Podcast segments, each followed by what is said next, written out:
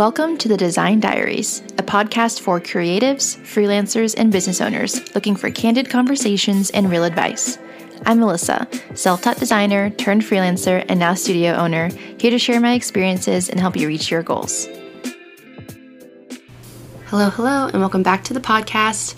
Today is a diary entry day because I just need to talk, kind of just vent um, about something that has not plagued me, but you know, has been an issue for me, not just recently and not just as a creative or as a business owner, but I think it's kind of just been a, a thing for me in life. And I wanted to share some things that have helped me recently and in the hopes of, of maybe helping other people. And also, it's just nice to talk, if not to someone directly, to to you guys and just sit and kind of like put physical words or like tangible words to the thoughts and to the feelings that I kind of feel in my chest. So, today we're talking about my relationship with my productivity and trying to heal that relationship. So, just for some context, um, a lot of you may have heard my other episodes about my background, but I'll just give a tiny bit of, of uh, a bit so that you know what I'm talking about. I was a very academic student growing up. Like school was definitely the central focus of my life at all times. Um, you know, I went to a really advanced like program in high school and I like worked my butt off so that way I could go to, you know, a rigorous university and just try and try and do the best with what I was kind of given. And that was kind of my major talent that I thought that I had to offer. And so, for a long time, my self worth and the way that I viewed myself was with academic achievement and specifically with the feeling of being smart and of achieving things that were tangible, like, you know, a GPA and accolades and all that good stuff. And then I got into Princeton and, you know, I, I went and did the whole self exploration thing that you probably don't need to hear again. I've talked about it multiple times, you know, on, on the podcast, but you know, I went through the struggle of of moving from pre-med to moving to like a policy major and then coming to terms with the fact that I like English and I love thinking about people and um, an art and that I wanted to tap into my creativity. And I think that there's still some unresolved kind of conflict there internally for me about how to measure my success or like how to tangibly feel proud of myself now that I don't have that kind of like academic metric that I used to. I used to know I was doing a good job because I would get a grade at the end of every quarter. I would get my midterms back and my, my finals back, and I knew how I was doing. Um, I knew that I needed to be studying in between classes. I knew I needed to be completing XYZ homework, doing XYZ readings, and if I achieved those things, then I was doing the best that I could. And what's been really hard for me moving now into, you know, adulthood, post academic life is one, I don't really know how to measure my success anymore. I don't know how to know when is enough. Like how how much have I worked today in order to feel you know proud of myself, like I achieved something, like I'm doing the best that I can. I'm having a really hard time also with with being proud of myself. Um, I am trying really hard to not tie my achievement, you know, to physical, to numerical types of metrics. And it's been really difficult as someone who, for most of their life, did that. And that's something that I'm trying to heal right now. And what I'm realizing is that probably beyond just academic achievement, I've always sort of measured my worth and how good of a job I'm doing and my satisfaction with myself with my productivity. And that's kind of been the most linear, long standing relationship and feeling that I've had probably in my life. That, okay, like I achieved everything on my to do list today, whether that was when I was a freshman in high school, a senior in college, or even now, you know, over a year out of graduation. I'm realizing that I feel good about myself whenever I accomplish everything on my to do list, or when I feel like I've just exhausted myself for the day, when I feel like I have I've done something, um, and that thing has to be like transferable to like profit or to followers or to um, some sort of like development that I can see and I can feel. And although I don't necessarily think it's a bad thing to feel good after after crossing off everything on your to-do list. It's normal. I think it's very natural for like human beings to, to do that. I am recognizing the toxicity of that sort of relationship. And I'm also realizing now that I'm I'm so hard on myself and I'm never really satisfied with my myself because I'm not giving any other aspect of my life merit to be proud of. Um, and so here are a couple of things that I just kind of want to speak to and put words to um, that, that have helped me kind of try and heal this relationship to my productivity as like a metric of self-worth and achievement. Um, one of those things is I'm no longer really viewing my to-do list as like my roadmap for my days anymore. Um, and I know that sounds kind of crazy, but on my mental to-do list, maybe not on my like actual written out to-do list, I have other things now that I like want to accomplish. And if I accomplish those things and maybe only a couple of things on my to-do list, I still I do think feel better than if I only accomplish what's on my to-do list, if that makes sense. So, a couple of those things that have been really huge for me is like reading. I used to love, love, love reading. Um, and I kind of fell out of it just because with the rigor of my academics, you know, towards my end of and adolescence and, and you know in college, I just didn't have time for it. And then when I became an English major, I, all I was doing was reading, so leisure reading was not really part of my daily routine or something that I like aimed to do. And then whenever I graduated, I just I I was really dragging my feet with the whole reading thing because I was just convinced that I had so many other things to do.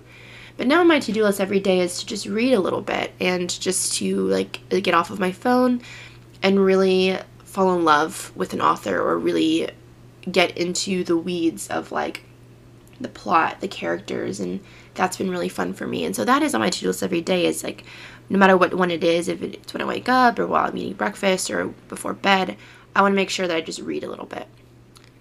Um, another thing is I am making a concerted effort to like connect with the people that I care about. So pretty much every day I try and like check in on somebody or like have a nice conversation with somebody that is important in my life.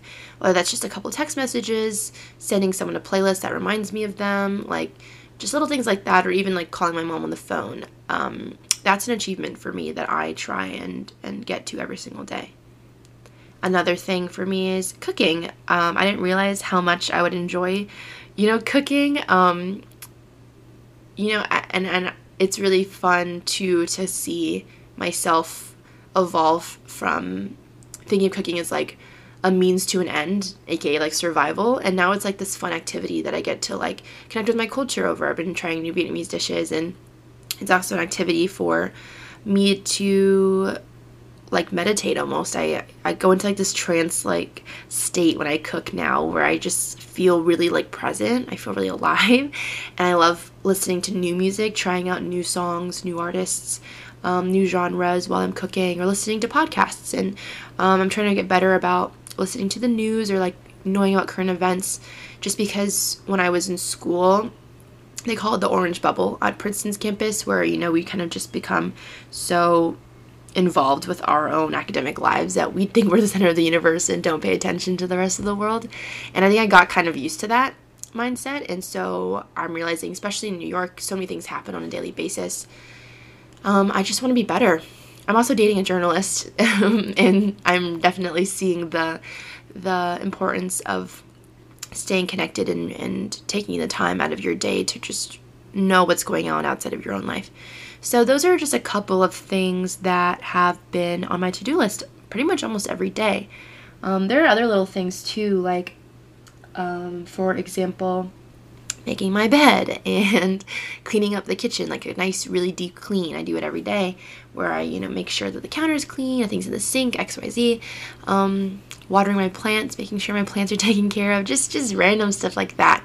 That has nothing tied at all to my business success that has nothing tied to you know any sort of measurement of a validity that I'm a good person or that I'm smart or that whatever, but they make me feel so good when I achieve them. And that has been helping me so much. It's been healing me so much in terms of like the way that I see life, like the way that I I think I'm supposed to go about my life is not it's not a series of to-do lists that you cross off every single day. I don't think that I can really survive for much longer if that's how I view my life, like I've I've always been. And so it's been really healing me to see life as kind of like achieving these little things that make you happy and not necessarily like are a measure of anything.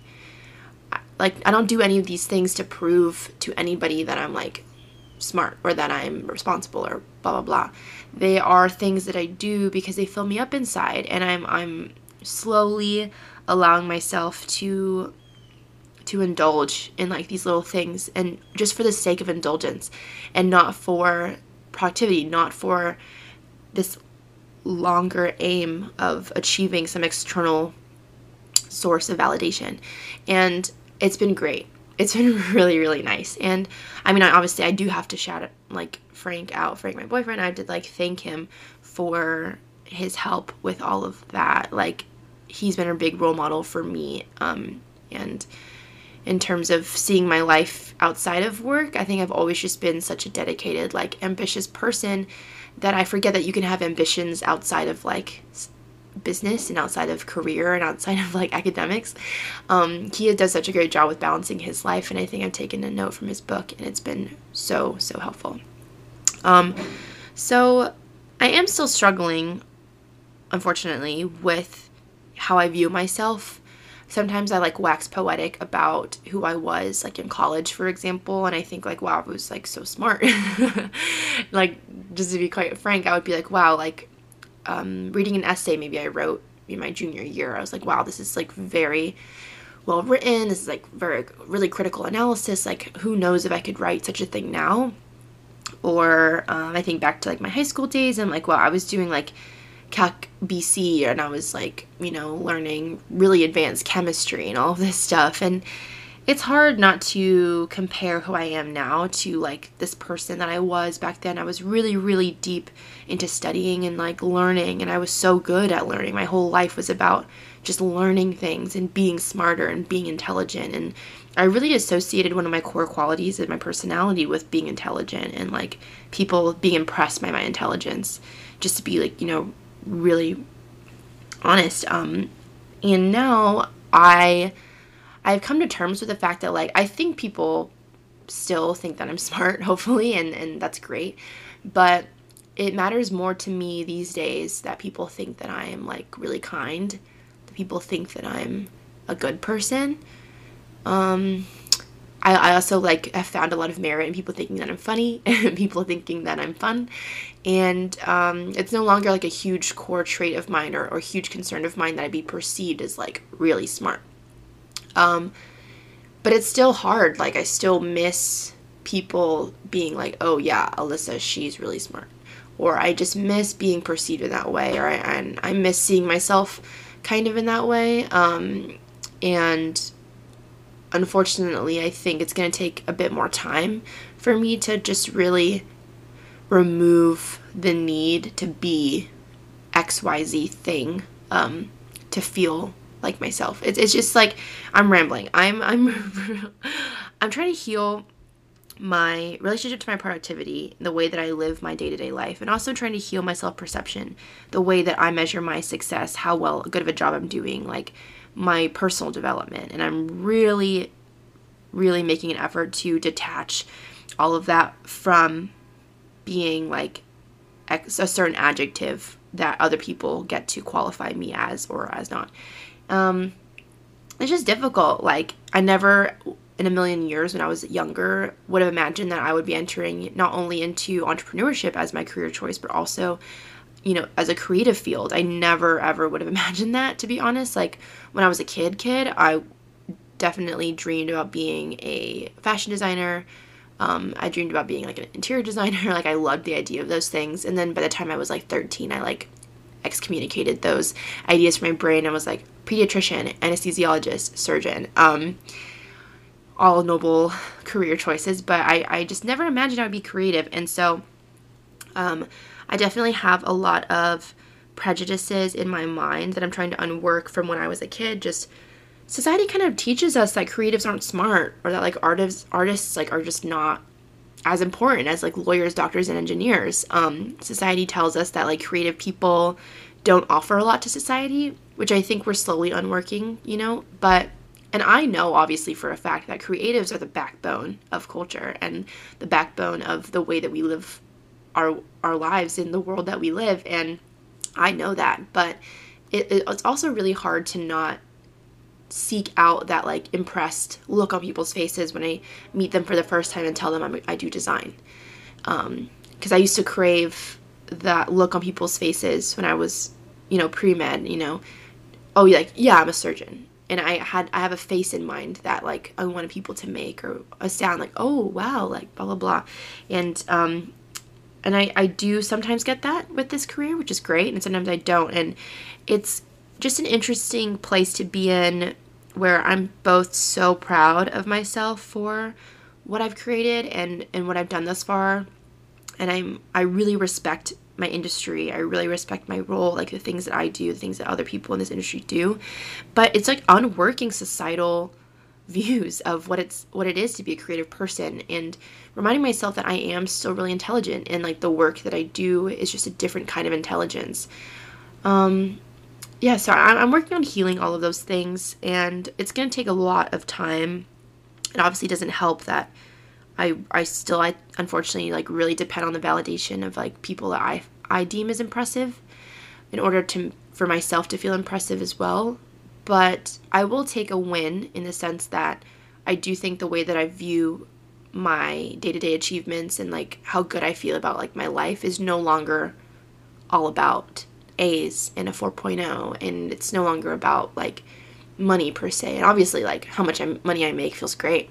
And how much work I get done a day feels great. But I I'm really measuring holistically those other things that I mentioned and it's just it's feeling really nice so maybe I could check in with you all in a couple of months from now um, or however long it takes whenever I do maybe feel better about my relationship to like my identity and like my career choices and all of that stuff, um, I feel I feel great generally. But it just those intricate, like minute, mini moments where I, I do kind of pause and I wonder and I posit what could have been and all of that stuff. So I'm working on that, and maybe I will check in with you whenever that has healed a bit more, or maybe when I've made progress on that end. Um, but for now, I'm really happy with the progress that I've made with how I view my life and, and the balance that I'm achieving. And so, yeah, ramble over, diary over. um, thank you so much for listening to this episode. It really had no rhyme or reason, no direction. I hope it was entertaining or comforting or any adjective that you want to put that's positive um, to you. And yeah, until next time, thanks so much for watching. Watching? Oh my god. Listen, I've been talking for too long. Thanks so much for listening um, to this episode. Um, if you want to send me a message, DM me about this episode or any episode, please feel free at 18 Design on Instagram. And I'll see you next episode. Bye. Thanks for listening to the Design Diaries. We'll catch you on the next episode.